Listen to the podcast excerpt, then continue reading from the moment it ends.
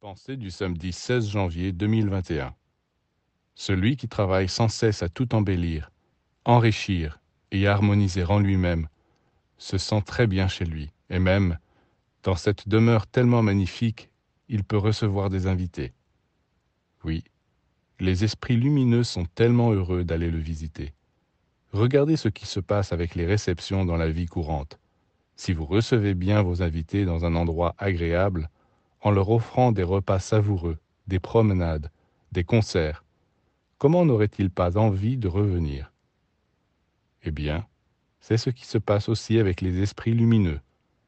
S'ils trouvent en vous une demeure où règne la beauté, l'harmonie, la pureté, ils viendront vous rendre visite, ou même peut-être s'installer définitivement, et c'est vous qui bénéficierez de leur présence.